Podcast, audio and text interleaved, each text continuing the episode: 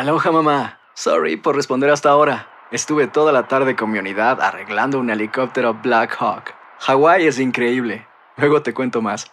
Te quiero. Be All You Can Be, visitando goarmy.com diagonal español. Hacer tequila, Don Julio, es como escribir una carta de amor a México. Beber tequila, Don Julio, es como declarar ese amor al mundo entero. Don Julio es el tequila de lujo original, hecho con la misma pasión que recorre las raíces de nuestro país. Porque si no es por amor, ¿para qué? Consume responsablemente. Don Julio Tequila, 40% alcohol por volumen, 2020. Importado por Diageo Americas, New York, New York. When something happens to your car, you might say,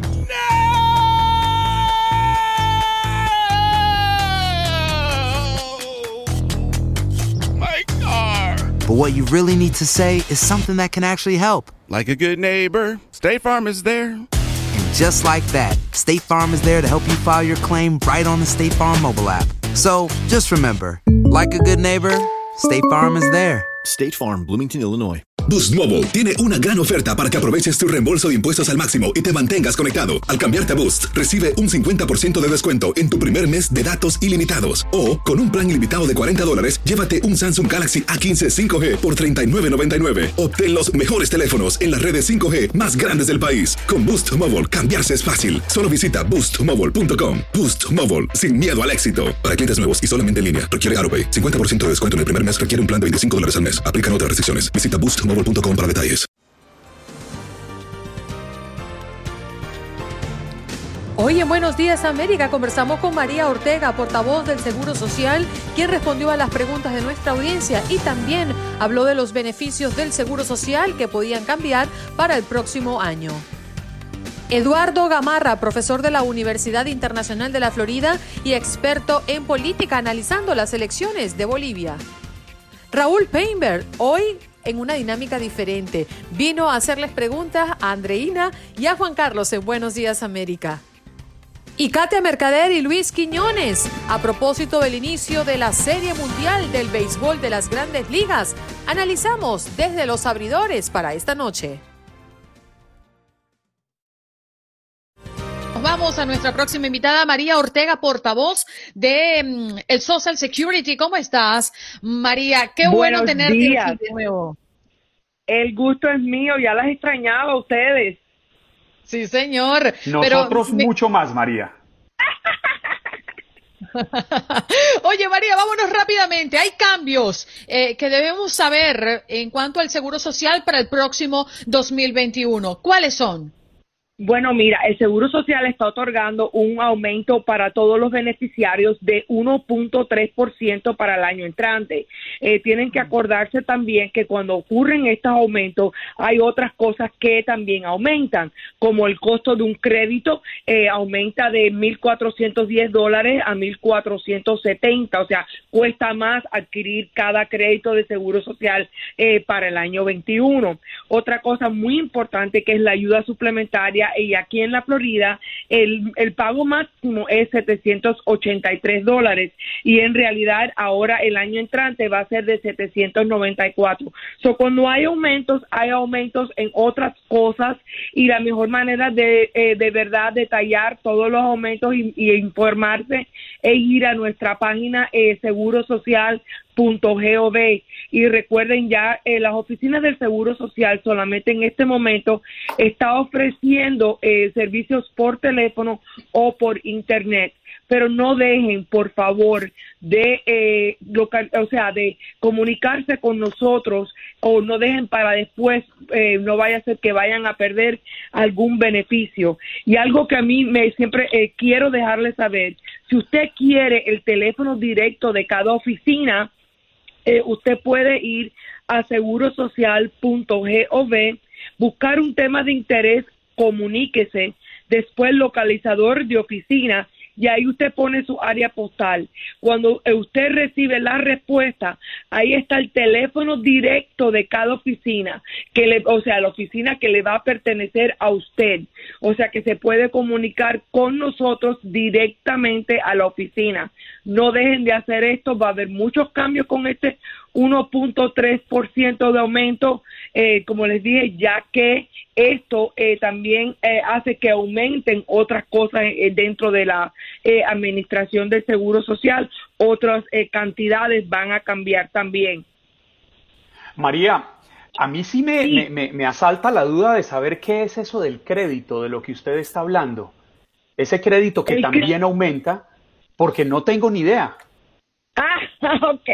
Pues eh, el crédito es para las personas tener, eh, o sea, el derecho a la jubilación, tiene que por lo menos tener 40 créditos, que son aproximadamente 10 años de trabajo, porque cada año, eh, o sea, se le puede otorgar solo cuatro créditos.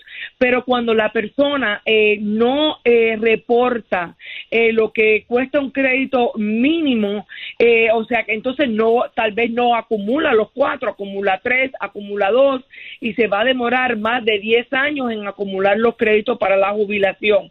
Por ejemplo, este año cada crédito cuesta 1.410 dólares.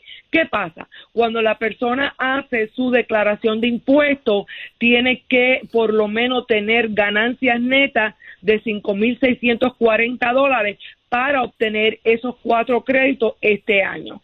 Es muy importante para las personas que están empleadas por su cuenta y aún están acumulando los créditos que sepan lo que cuesta cada uno, no que cuando haga su declaración de impuestos tal vez no llegue a la cantidad mínima y se demore más eh, en acumular los 40 créditos que son necesarios para tener el derecho a la jubilación.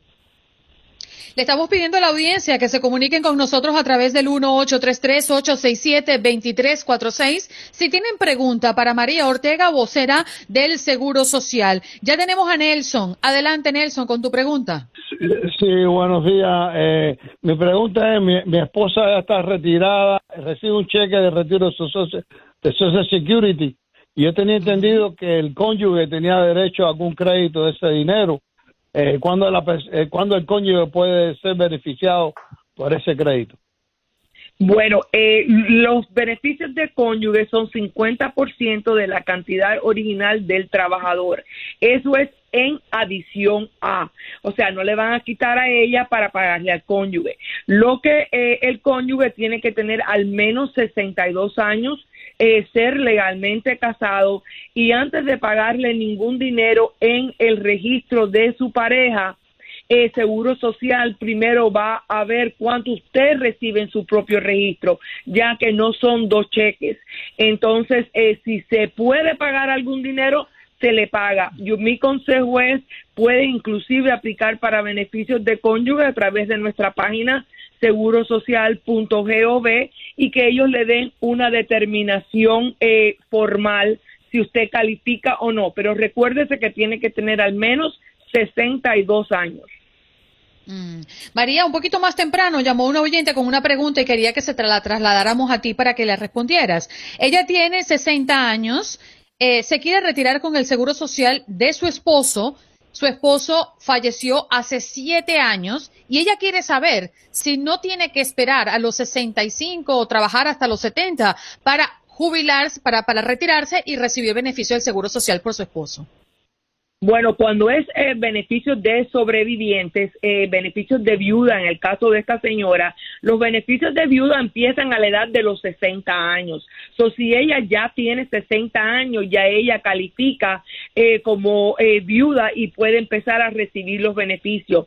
Ahora, eh, tiene que recordarse que si está trabajando, eh, tiene que limitar su ganancia a la cantidad estipulada por Seguro Social todos los años. Esa cantidad este año 18.240 y para el año entrante subió, claro, por el costo de la vida eh, a 18.960. Pero si ella puede, eh, si trabaja y limitar su ganancia a esa cantidad, a la edad de los 60 ya puede empezar a recibir beneficios de viuda, simplemente tiene que aplicar. Eh, tenga pendiente que necesita el certificado de matrimonio original para, para, o sea, cooperar con la aplicación para que sean los beneficios otorgados. Aurelio, tu pregunta, adelante. Sí, me le puede preguntar a la señorita o a la señora si yo puedo recibir algo sobre mi esposa. Yo tengo 74 años, 50 años de casado y me retiré en el 60, o sea, a los 66 y su esposa, el beneficio que usted recibe, la esposa recibe más beneficio que usted, porque acuérdense que los beneficios de cónyuge, esposa o esposo, y en este es un momento muy importante dejarle saber que Seguro Social, eh, o sea, eh, reconoce los matrimonios del mismo género. So, eh, para dejarle saber a aquellas personas que no lo saben, el beneficio de, de cónyuge es 50% de la cantidad eh, original del trabajador. So, vamos a decir que su esposa es elegible para dos mil dólares. El cónyuge sería eh, elegible para mil dólares. A esa cantidad muy importante le tienen que restar lo que usted recibe, lo que usted recibiría en el momento eh, original de su beneficio. Y si eso es menos, entonces se le puede pagar beneficios de cónyuge. Si es más, no. Eh, usualmente cuando las personas se retiran, Seguro Social le va a preguntar, ¿usted es casado? ¿Usted ha sido casado? Y la razón por cual se pregunta es exactamente para eso, para ver si hay algún beneficio de cónyuge disponible o de, sobreviviente. Eso, eh, lo más probable es que en ese momento sacaron la cuenta, pero si usted tiene duda, mi consejo es que aplique para que le den una determinación formal o puede llamar a nuestro número nacional eh, 1-800-772-1213 para que un agente de seguro social le saque la cuenta. Puedo jubilarme y si puedo hacerlo antes de alguna forma y retirarme de mi país que me manden la pensión que me tocaría, ¿qué puedo hacer o qué se tiene que hacer ahí? Eh, ok, ¿a qué país, ¿de qué país estamos hablando? De México. Ok, eh, la jubilación, eh, eh, lo más temprano que empieza es la edad de 62 años. O sea que hasta ese momento usted no puede recibir sus beneficios de jubilación. La única manera de recibir beneficios antes sería que usted fuese discapacitado y aplicara para beneficios de discapacidad. Eh, siendo eh, viviendo en México no hay ningún problema. Sus beneficios se le pueden eh, pasar a México. ¿Usted es ciudadano americano? Sí, correcto. Bueno, Sí lo es, ok. Entonces no tiene ningún problema. Cuando usted aplica para beneficios, si usted se va a ir a México, a lo mejor aplica para beneficios y después haciendo un cambio de dirección, con eso es suficiente y le mandamos sus beneficios eh, del Seguro Social allá. Pero tiene que esperar mínimo la edad de 62 años. Para las personas que están escuchando, el único país que, o sea, hay dos países que no se mandan los beneficios en este momento es Cuba y Corea del Norte. Eh, todos los demás países siempre hay arreglos para que, depende si usted es ciudadano o residente, eh, usted pueda recibir sus beneficios fuera de los Estados Unidos. María, hay una pregunta de Ángel Sánchez en nuestro Facebook. Buenos días, yo tengo 61 años y trabajo desde 1976, es decir, hace 44 años. ¿Es beneficioso retirarme a los 62 con esta pandemia y quizás trabajar un part-time? Eh, eso es eh, una decisión muy personal. Hay muchas personas, si pueden reducir su ganancia, lo que Seguro Social le permite ganar todos los años, eh, no es una mala idea retirarse a los 62 años. Yo sé que hay una reducción y usualmente la reducción es de un 25 a un 30%, pero la persona tiene que pensar que también va a estar recibiendo beneficios por lo menos cuatro años antes de la edad plena. O sea, sin hacer la matemática, para la persona empatarse se demora unos 12 años. Eso no es mala idea. Una buena idea es, primero, eh, sacar su cuenta. Eh, si va a tomar vacaciones en la jubilación, por favor, eh, incluyalo como un gasto. Saber lo que usted va a recibir de seguro social. Entre a la página segurosocial.gov y ahí le puede usted ver un estimado de lo que usted va a recibir a la edad de los 62 años con la reducción. Eh, tiene que ver si usted va a estar usando eh, otros medios de ingreso y qué tiempo le va a durar eso. Eh, eso es una pregunta muy importante cuando usted está haciendo todos sus cálculos de jubilación. Y también la última pregunta es eh, su estado de salud, hay longevitud en, en su familia. O sea, estos son decisiones eh, muy importantes. Si usted hay una familia longeva, tal vez usted le conviene esperar un poco más porque va a vivir más y, y, esas cosas, y tal vez no. O sea que todos estos son factores muy importantes eh, para usted sacar su cuenta, ¿me retiro o no me retiro? Gustavo, vamos con tu pregunta, adelante. Sí, buenos días. Eh, gracias por atender mi pregunta. Mi pregunta es la siguiente, uh, señora. Eh, ¿Qué tan cierto es que puede desaparecer la seguridad social o el seguro social dentro de 10, 15 o 20 años? ¿Hay posibilidad de eso o es solamente comentario? Eh, la escucho por la radio. Muchísimas gracias. Con gusto. Eh, si Seguro Social no toma medidas eh, en el año 2035, eh, Seguro Social entonces solamente va a poder pagar 79% del beneficio que se debe. Pero Seguro Social en este momento ya ha estado tomando precauciones y ha tomado acción para evitar esto en el futuro. estamos trabajando muy duro para que esto no suceda. Y una de las cosas que las personas no se dan cuenta que pasó exactamente ayudar al, al los fondos. Antes eh, todo el mundo cumplía la edad plena a los 65 años. En este momento ya eso no es así. Por ejemplo, si usted nació en el año 55, su edad plena es 66 y dos meses. Esto ha ayudado muchísimo a mantener dinero en el, en, o sea, lo que es el, el, tesoro. Eh, o sea que eh, esperemos que esto no pase. Ya nosotros estamos tomando los pasos adecuados para evitar esto en el futuro. Vamos con la última pregunta porque el tiempo se nos agota. Mili, adelante con tu pregunta. Hola, buenos días, María. Yo llamo a, a buenos días a todos. Yo llamo para una pregunta con respecto a mi suegra. Tiene 80 años, pero ella es residente de los Estados Unidos.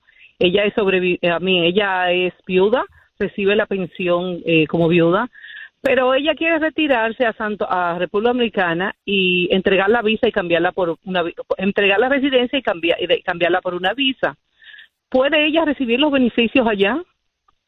Bueno, eh, siempre ella va a poder recibir los beneficios siempre y cuando tenga un estatus legal eh, con Estados Unidos. Usualmente las personas que son residentes y salen de los Estados Unidos eh, vienen cada seis meses, se pasan un mes, eh, renovan la, su residencia y se le continúan pagando los beneficios. Ella tiene que ver cómo va a funcionar lo de la visa con USCIS, con inmigración. en el momento que ella pierda algún tipo de estatus legal con Estados Unidos, o sea, en Estados Unidos, pues entonces tal vez los beneficios se suspenden. Son mucho cuidado eh, cuando ella haga esta, este cambio. Eh, muy importante. Eh, todos los países son diferentes cuando se trata de las visas y esas cosas.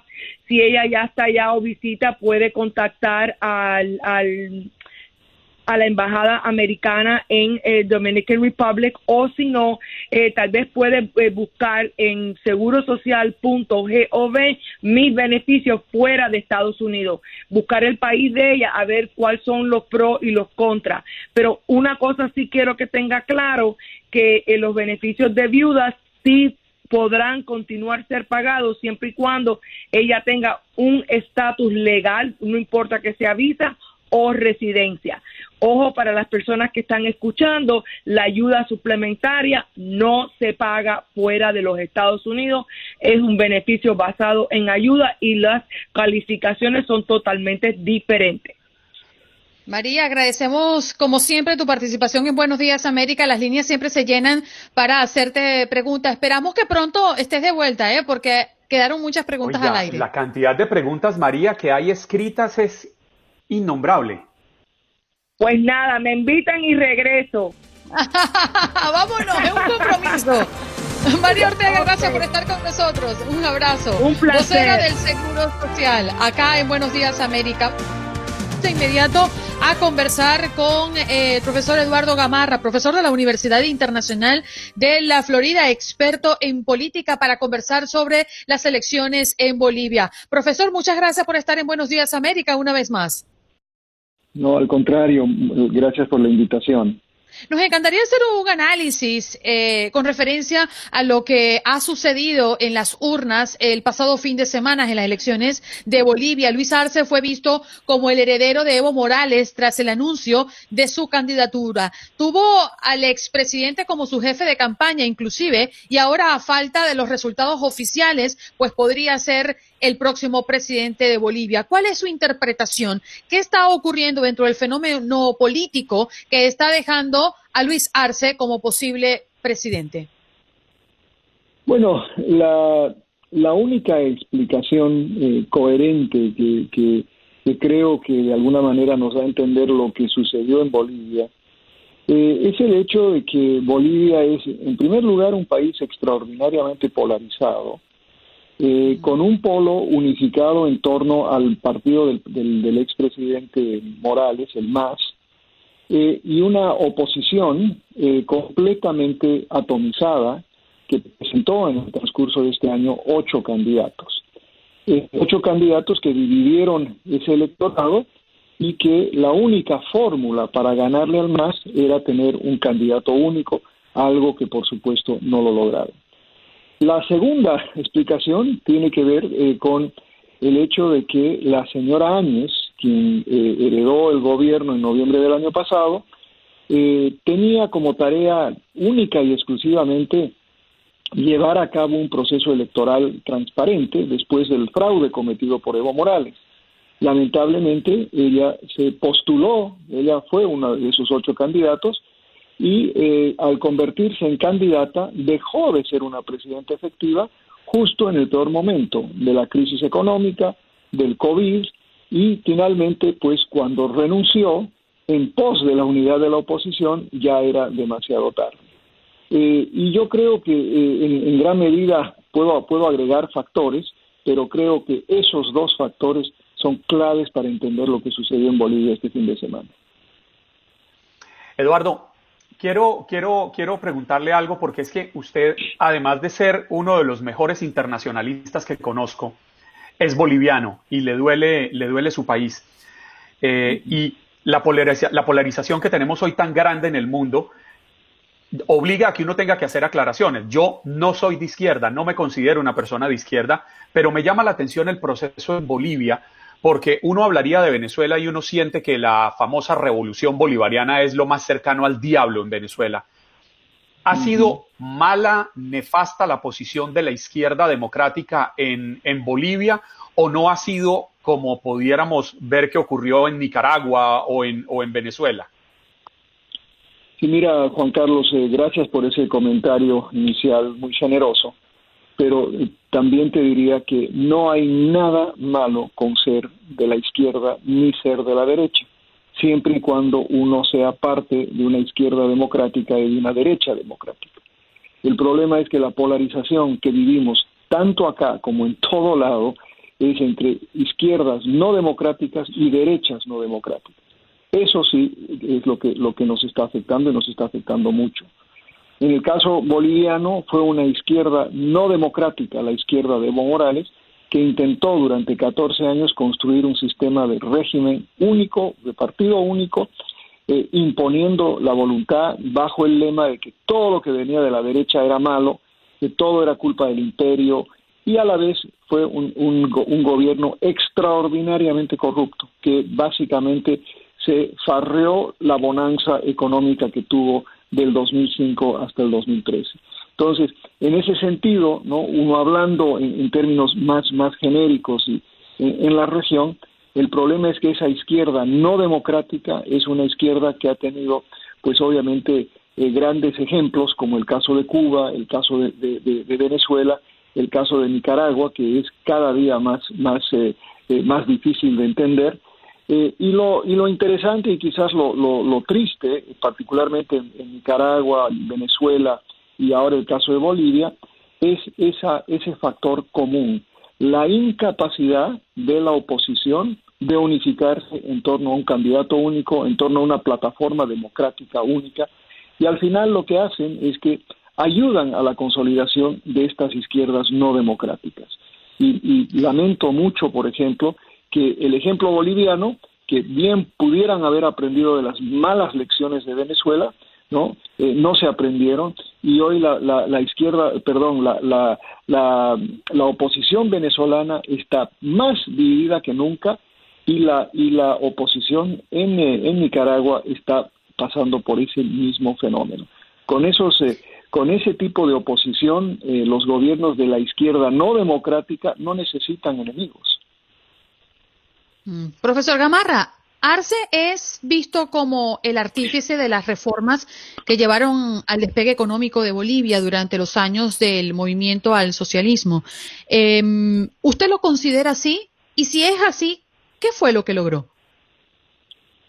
Bueno, mire, Arce es, eh, es una, persona con una trayectoria muy importante en la burocracia estatal eh, de Bolivia. Trabajó eh, años antes de, que llegara Evo Morales en finanzas, en el gobierno, es una persona con una maestría de, una universidad eh, eh, en Inglaterra, de Warwick, o sea, es un profesional y, yo creo que en gran medida eh, la, la, no radicalización del modelo de Evo en lo económico se debe mucho a, ese pragmatismo de, Luis Arce.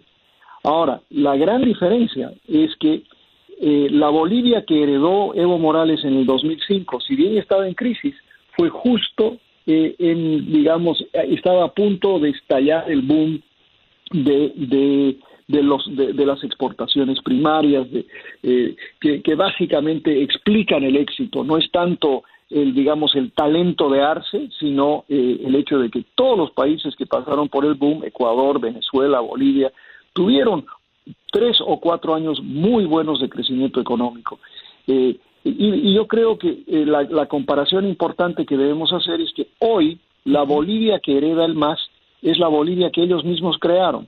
Es una Bolivia que vive una profunda crisis económica, que no tiene acceso a mercados de capital internacionales, que está básicamente a punto de estallar eh, una, una crisis económica de la cual será muy difícil de salir porque no hay exportaciones particularmente en petróleo y en gas natural porque no se invirtió en ese, en ese rubro y eh, se, está apostando mucho a un modelo de sustitución de exportaciones y la promesa del litio. Entonces, eh, creo que a Bolivia le esperan días muy duros aún eh, y con, con un partido que, que tendrá, pues obviamente, que demostrar que que puede otra vez reestructurar la economía y, bien bien pues de todos los bolivianos, no solo de los del MAS. Sí, Eduardo, en 30 segunditos porque el tiempo se nos acaba. Le voy a poner dos ejemplos. Juan Manuel Santos lo califican como el traidor de Álvaro Uribe, a Lenin Moreno lo califican como el traidor de Rafael Correa en Ecuador. ¿Podría ser Luis Arce el traidor de Evo Morales cuando empiece a gobernar? Mira, eh, dos cosas breves. Evo Morales tiene cargos en su contra desde pedofilia, corrupción, inclusive asesinato. Eh, el más hoy, el más de Luis Arce, le está pidiendo al presidente, al expresidente, que se quede en la Argentina eh, en los próximos meses, que no vuelva a Bolivia porque lo que va a crear es mucha tensión. Eso quiere decir, yo creo que se evidencian, por supuesto, algún un distanciamiento pero al final del día, Evo Morales es el líder histórico del MAS y va a ser muy difícil mantenerlo fuera. O sea, eso yo creo que en, el caso del Ecuador, por ejemplo, la única forma que lograron controlar a Correa era manteniéndolo en Bélgica. ¿no? En, la Argentina, pues eh, eh, tenemos eh, una, una situación eh, bastante diferente y, bueno, en fin, yo, yo creo que las, las comparaciones... Profesor Gamarra, discúlpeme que lo interrumpa, es un placer siempre tenerlo, pero el tiempo se nos agotó, gracias. Yo sé, no es nada, hasta luego. Eduardo Gamarra, profesor de la Universidad Internacional de la Florida, experto en política, ya volvemos.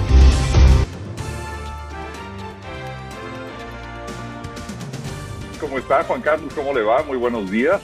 Me gustó eso de la reflexión de, de Juan Carlos. Y me gustó eso de la general Andreina. Así que bueno, amanecieron, amanecieron muy, muy, muy filosos esta mañana, pero me da mucho gusto saludarlos. Fíjense que un poco eh, la idea, me preguntaban del concepto, cuando menos el concepto que yo tengo, de este género periodístico que se llama entrevista.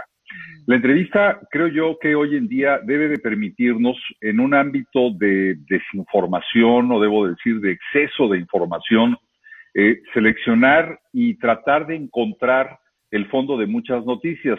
Eh, estoy seguro que ustedes están de acuerdo en que no necesariamente el mejor entrevistador es el que logra que su entrevistado se pare y se vaya. Eso me parece más que está en el ámbito del espectáculo, que está en el ámbito de un protagonismo que no necesariamente corresponde a este género periodístico. Creo yo que la entrevista debe permitirnos no solamente conocer a la persona y su entorno, sino sus circunstancias y sus responsabilidades, sobre todo cuando hablamos del ámbito político, del ámbito económico, del ámbito artístico incluso, que hoy en día está más eh, llevado de la mano del escándalo y del chisme que de la verdadera información que muchos actores de la vida artística de nuestro país y del mundo entero nos pueden ofrecer como seres humanos.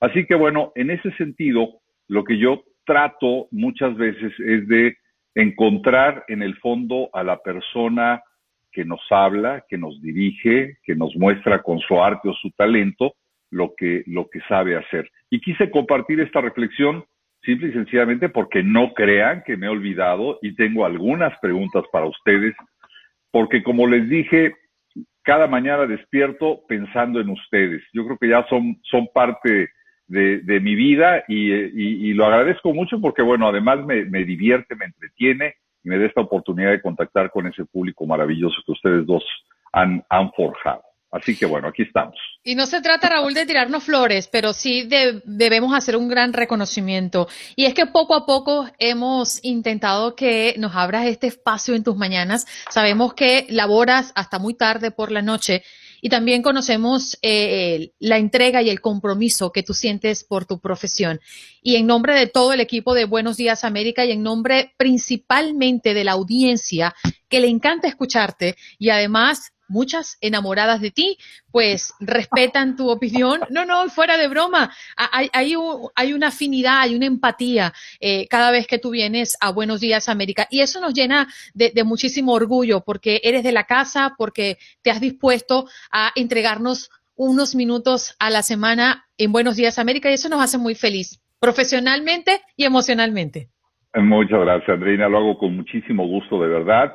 Y, repito, es un placer estar con ustedes, sobre todo, bueno, cuando todas las mañanas nos marcan una tendencia.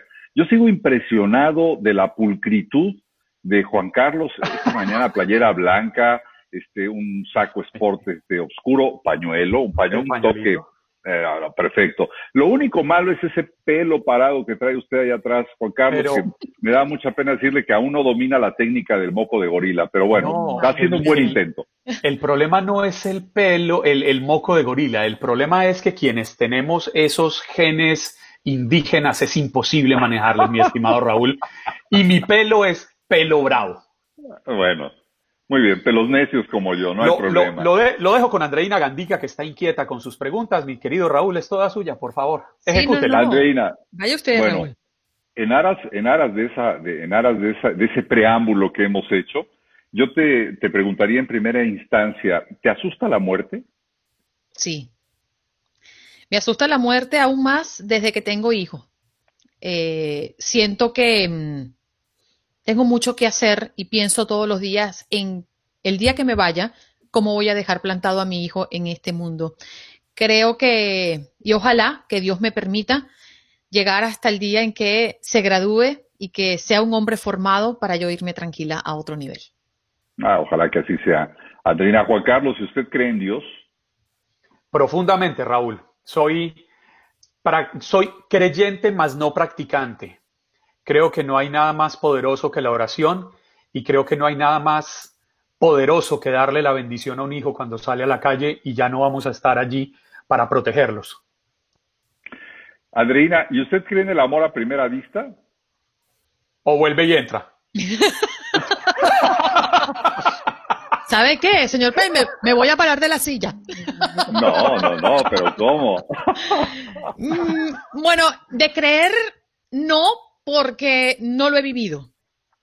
Eh, no he vivido el amor a primera vista, entonces me cuesta creer que exista porque no lo he experimentado. O sea, usted se enamora más por el lado eh, intelectual más que por el lado pasional. Dice, dice los amigos que nos conocen muy cercanos que mi esposo tiene muy buena labia y por allí me enamoró. O sea, labia quiere decir que habla muy bien. Conquista, pues.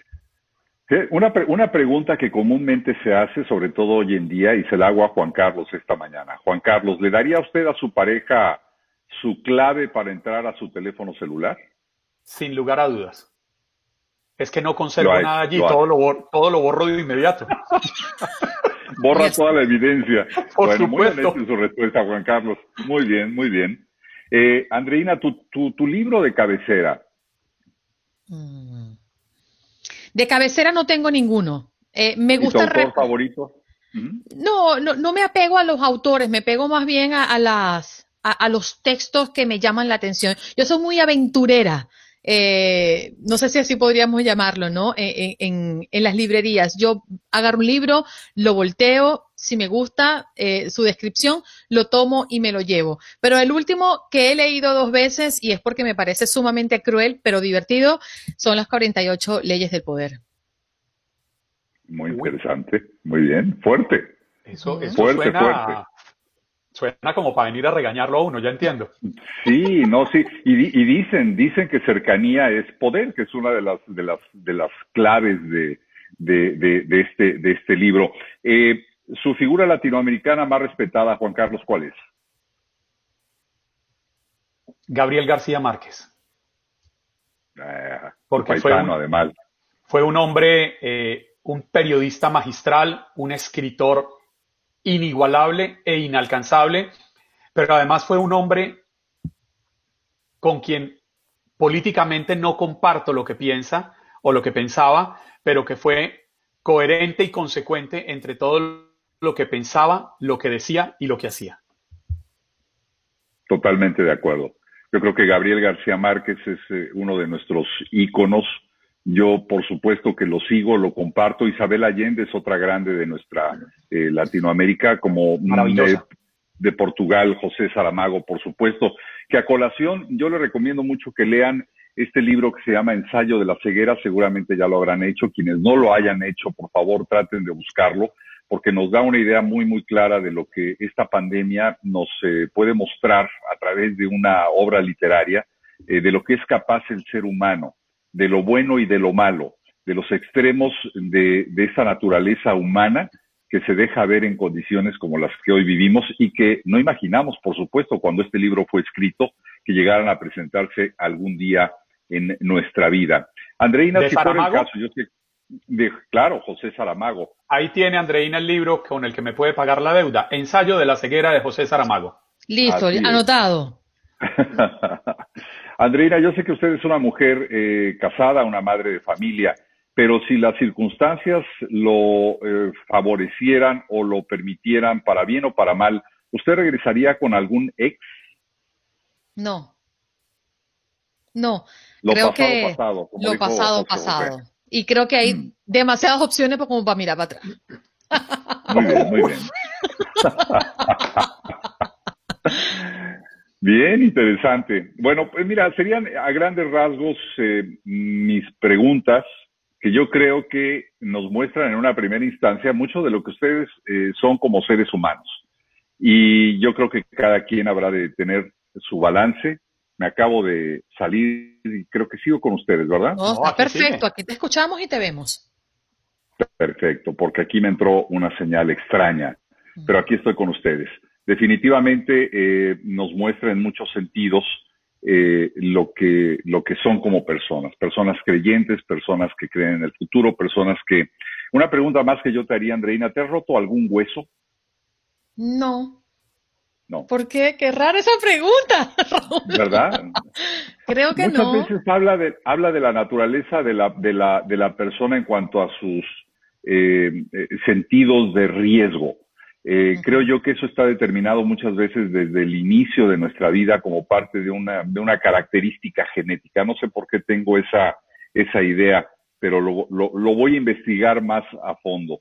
Y este, y bueno, pues de alguna manera, eh, una de las preguntas que también quería compartir y que difícilmente llega a contestar un mandatario, he tenido la oportunidad de entrevistar a cerca de 52 jefes de Estado y de gobierno. Y una pregunta que, salvo una o dos personas, ha respondido con puntualidad, se la hago yo a usted, Juan Carlos. ¿Cuánto cuesta un galón de leche? El galón aquí es la, la- el, el jarrón grandecito, ¿no? Mm, 3 dólares 45, entre 3.45 y 5 dependiendo de la marca. Muy bien, muy bien. Pocas personas responden eh, y sobre todo eh, sin, eh, sin establecer ninguna comparación, simplemente a las preguntas del género masculino, eh, que generalmente no son amas de casa vinculadas directamente a lo que es la compra de la- del, del, de- del sustento diario, pocas veces llegan a conocer el precio del eh, litro, en este caso del galón de la leche. Y es una ¿sabe? pregunta que los mandatarios a más alto nivel no responden, no pueden, porque no están apegados o vinculados a esa realidad económica de su pueblo. Es muy interesante porque además, ¿quién se prepara para responder una pregunta como esa, verdad? Porque por más que te prepares, Bueno. si no estás cerca de esa realidad, pues no tienes el conocimiento. Pero ¿sabes qué, Raúl? Eh, claro, tú estás hablando de, de- de personas de alto rango y, al cual has hecho estas preguntas, pero tú le preguntas a mi marido y seguramente no, no te va a responder. Y si te responde está errado, porque él agarra el producto y no ve precio hasta que yo lo regañe y le digo, ¿por qué compraste esta marca si esto es muy caro? Raúl, qué bonito encuentro el de hoy. Espero que se repita. Eh, me pusiste a sudar, pero no estuvo tan difícil. Creo que superé la prueba. No, no, no, no. No, y por una razón muy sencilla, son extraordinarios seres humanos que es un placer de verdad para, para mí, para toda la audiencia, el poderlos escuchar y acompañar cada mañana. Mi respeto, Venga, pero, Raúl. pero, pero Raúl, ¿le molesta quedarse en el corte de comerciales y seguimos en el No, Facebook aquí seguimos, aquí Aquí seguimos. continuamos. Al Ustedes- aire, Raúl Painter con nosotros. Regresamos en unos minutos nada más.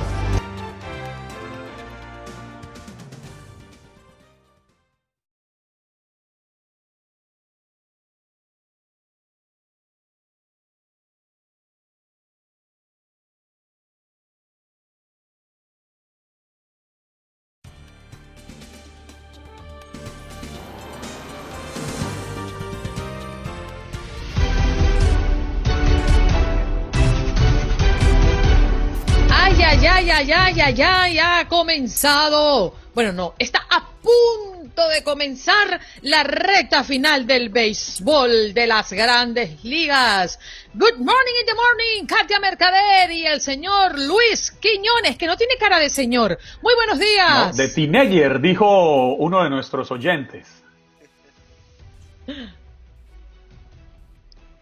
Es elegancia hoy, ¿eh? Elegancia, categoría. Oiga, ¿alguien, Luis. alguien le avisó a Luis que yo tenía puesto el saco y todo y, y- Yo lo vi, yo lo vi, yo lo vi Y corrió. cuando comenzó, cuando comenzó la transmisión de Facebook Live. Yo lo vi que usted aclaró que se puso el saco porque iba a estar Raúl de invitado. Y ahora antes de entrar, todavía andaba yo de playera aquí. Dije, no, no, no, no, la cosa está de etiqueta. Me fui corriendo al cuarto, me eché el gel que sabe, el que me mandó Andreina con todo el, El presupuesto de Univisión. Me lo gasté moco, moco de gorila se llama. Efectivamente, ese que es muy bueno. Te, te pasas cuatro o cinco días y el pelo está todavía como el primero. Y me puse el Lo que pasa es que la gente no sabe, Luis, y, y vamos a aclarar eso, pero la audiencia necesita saber la realidad, ¿no?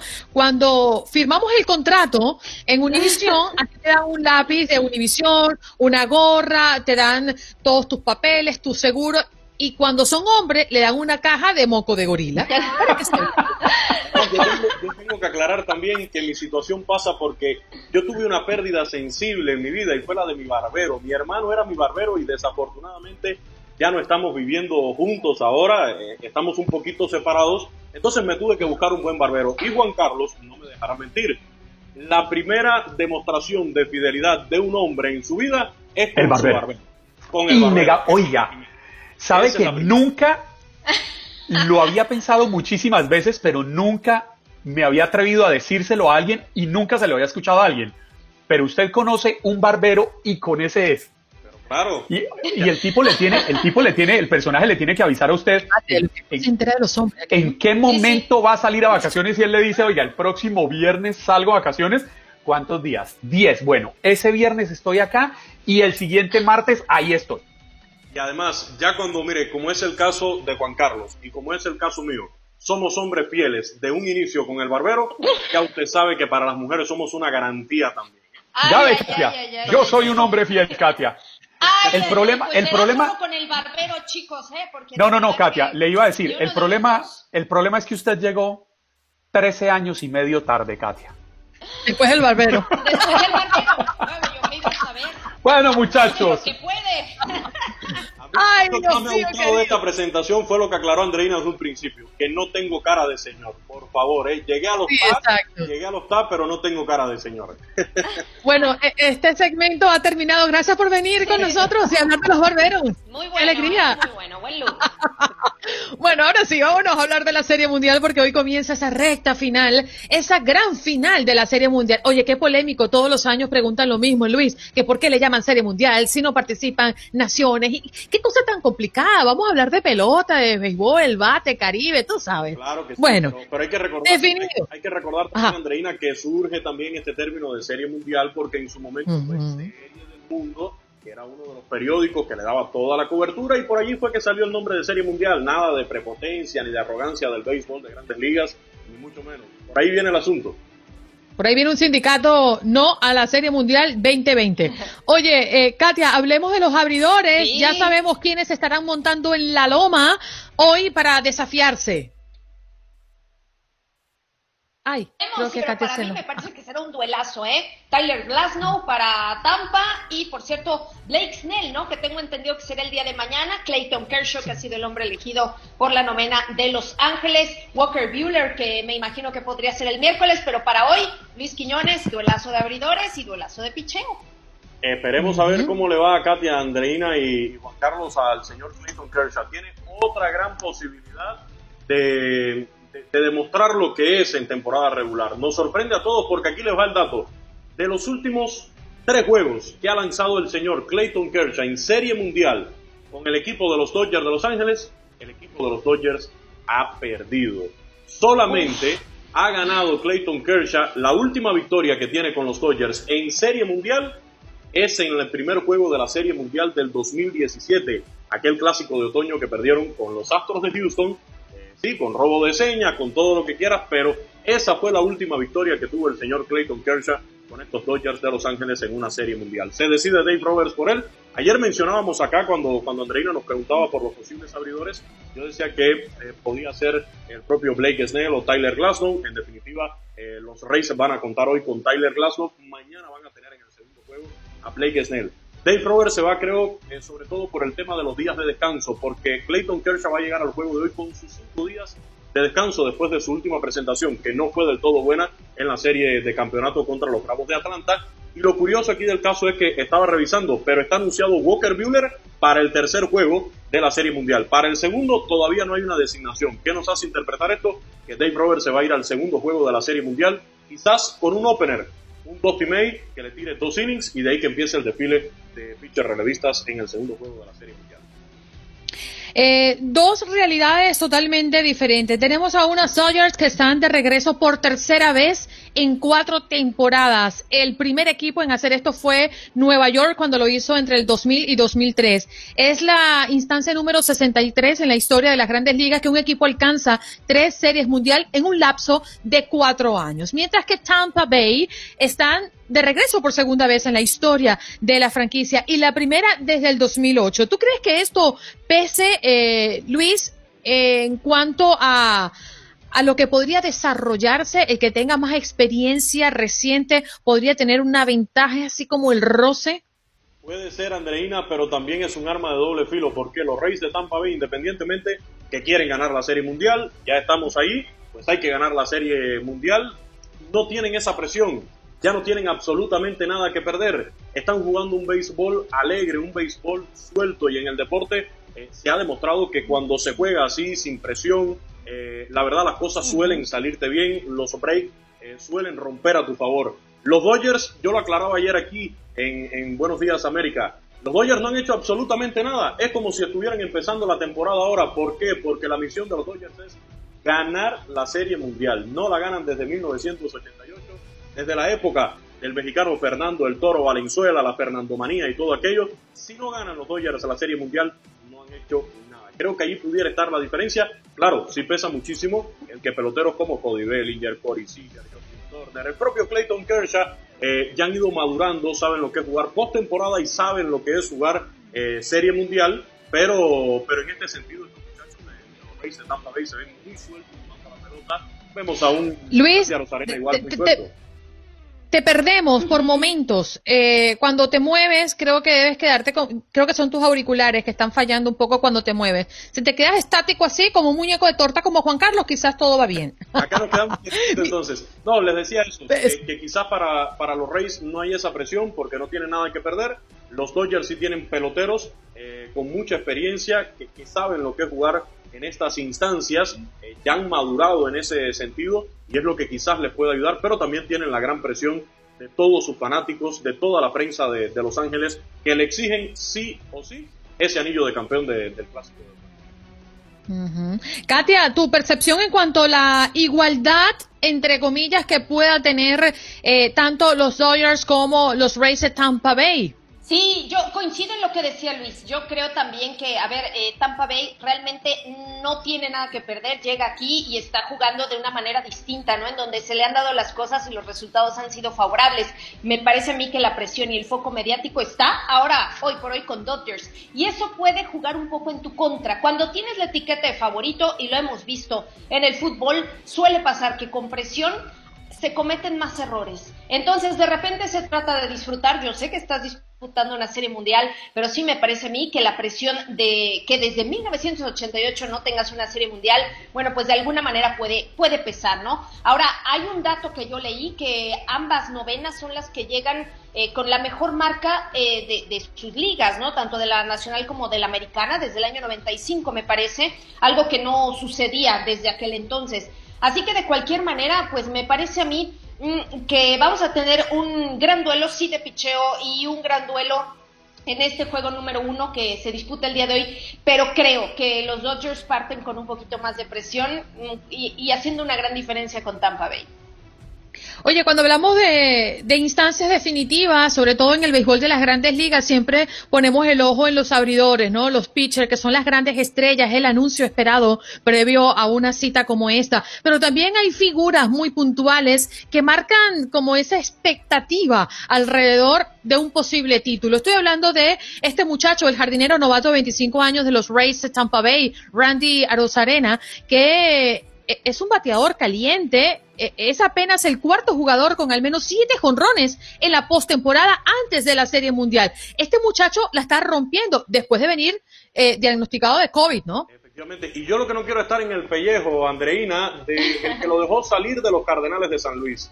Yo lo Oh, entrevisté, yo lo entrevisté en México mientras él jugaba en la Liga Mexicana del Pacífico con los Mayos de Navojoa.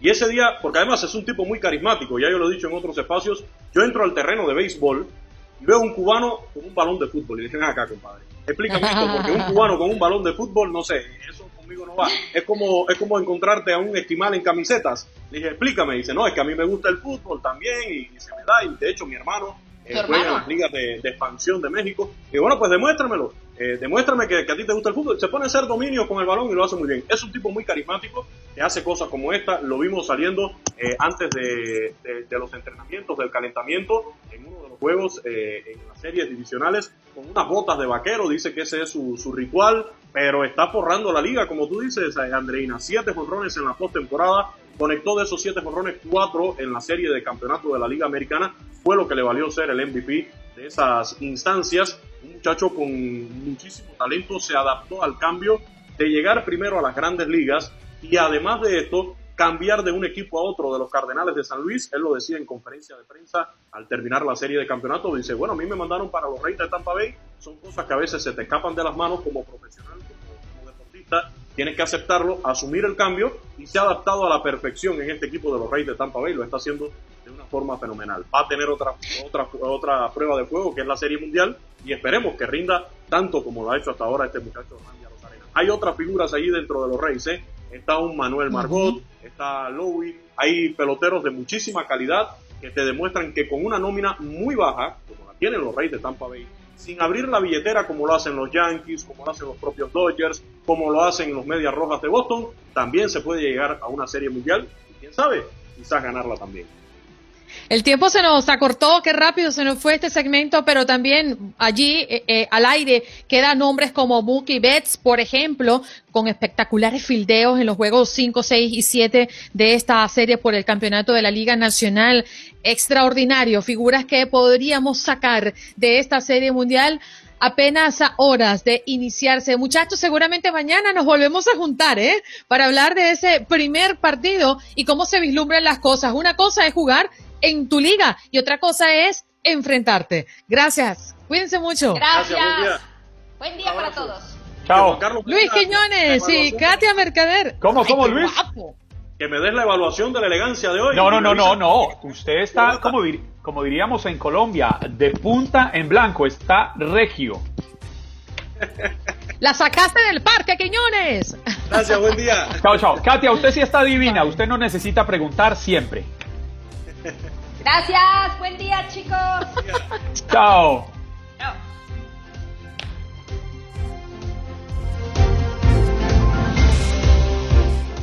Boost Mobile tiene una gran oferta para que aproveches tu reembolso de impuestos al máximo y te mantengas conectado. Al cambiarte a Boost, recibe un 50% de descuento en tu primer mes de datos ilimitados. O, con un plan ilimitado de 40 dólares, llévate un Samsung Galaxy A15 5G por $39.99. Obtén los mejores teléfonos en las redes 5G más grandes del país. Con Boost Mobile, cambiarse es fácil. Solo visita boostmobile.com. Boost Mobile, sin miedo al éxito. Para clientes nuevos y solamente en línea, requiere AroPay. 50% de descuento en el primer mes requiere un plan de 25 dólares al mes. Aplican otras restricciones. Visita para detalles. Si no sabes que el Spicy McCrispy tiene Spicy Pepper Sauce en el pan de arriba y en el pan de abajo, ¿qué sabes tú de la vida? Para, pa, pa, pa. El verano llega con nuevos sabores a The Home Depot. Encuentra ahorros en asadores, como el Next Grill con cuatro quemadores de gas propano ahora en compra especial, a solo 199 dólares. Para hacer comidas de todos los sabores y cumplir con todos los antojos. Desde una clásica carne asada, con elotes y cebollita, hasta jalapeño poppers, para darle un toque picante a la reunión. Prueba nuevos platillos y sabores este verano, con ahorros en asadores de The Home Depot. Haces más, logras más. Dicen que traigo la suerte a todo el que está a mi lado. Y esa es mi mala fortuna. Basada en el clásico de Juan Rulfo, llega Univisión, El Gallo de Oro. Supongamos que la caponera puede inclinar la suerte a quien ella quiera. ¿Estás tardando en conquistarla? Con Lucero, José Ron y Plutarco Asa. Este gallo está cambiando la vida. En una historia legendaria de amor y azar. No trates de cambiarme, no lo vas a lograr. El Gallo de Oro, lunes a viernes a las 9 por Univisión.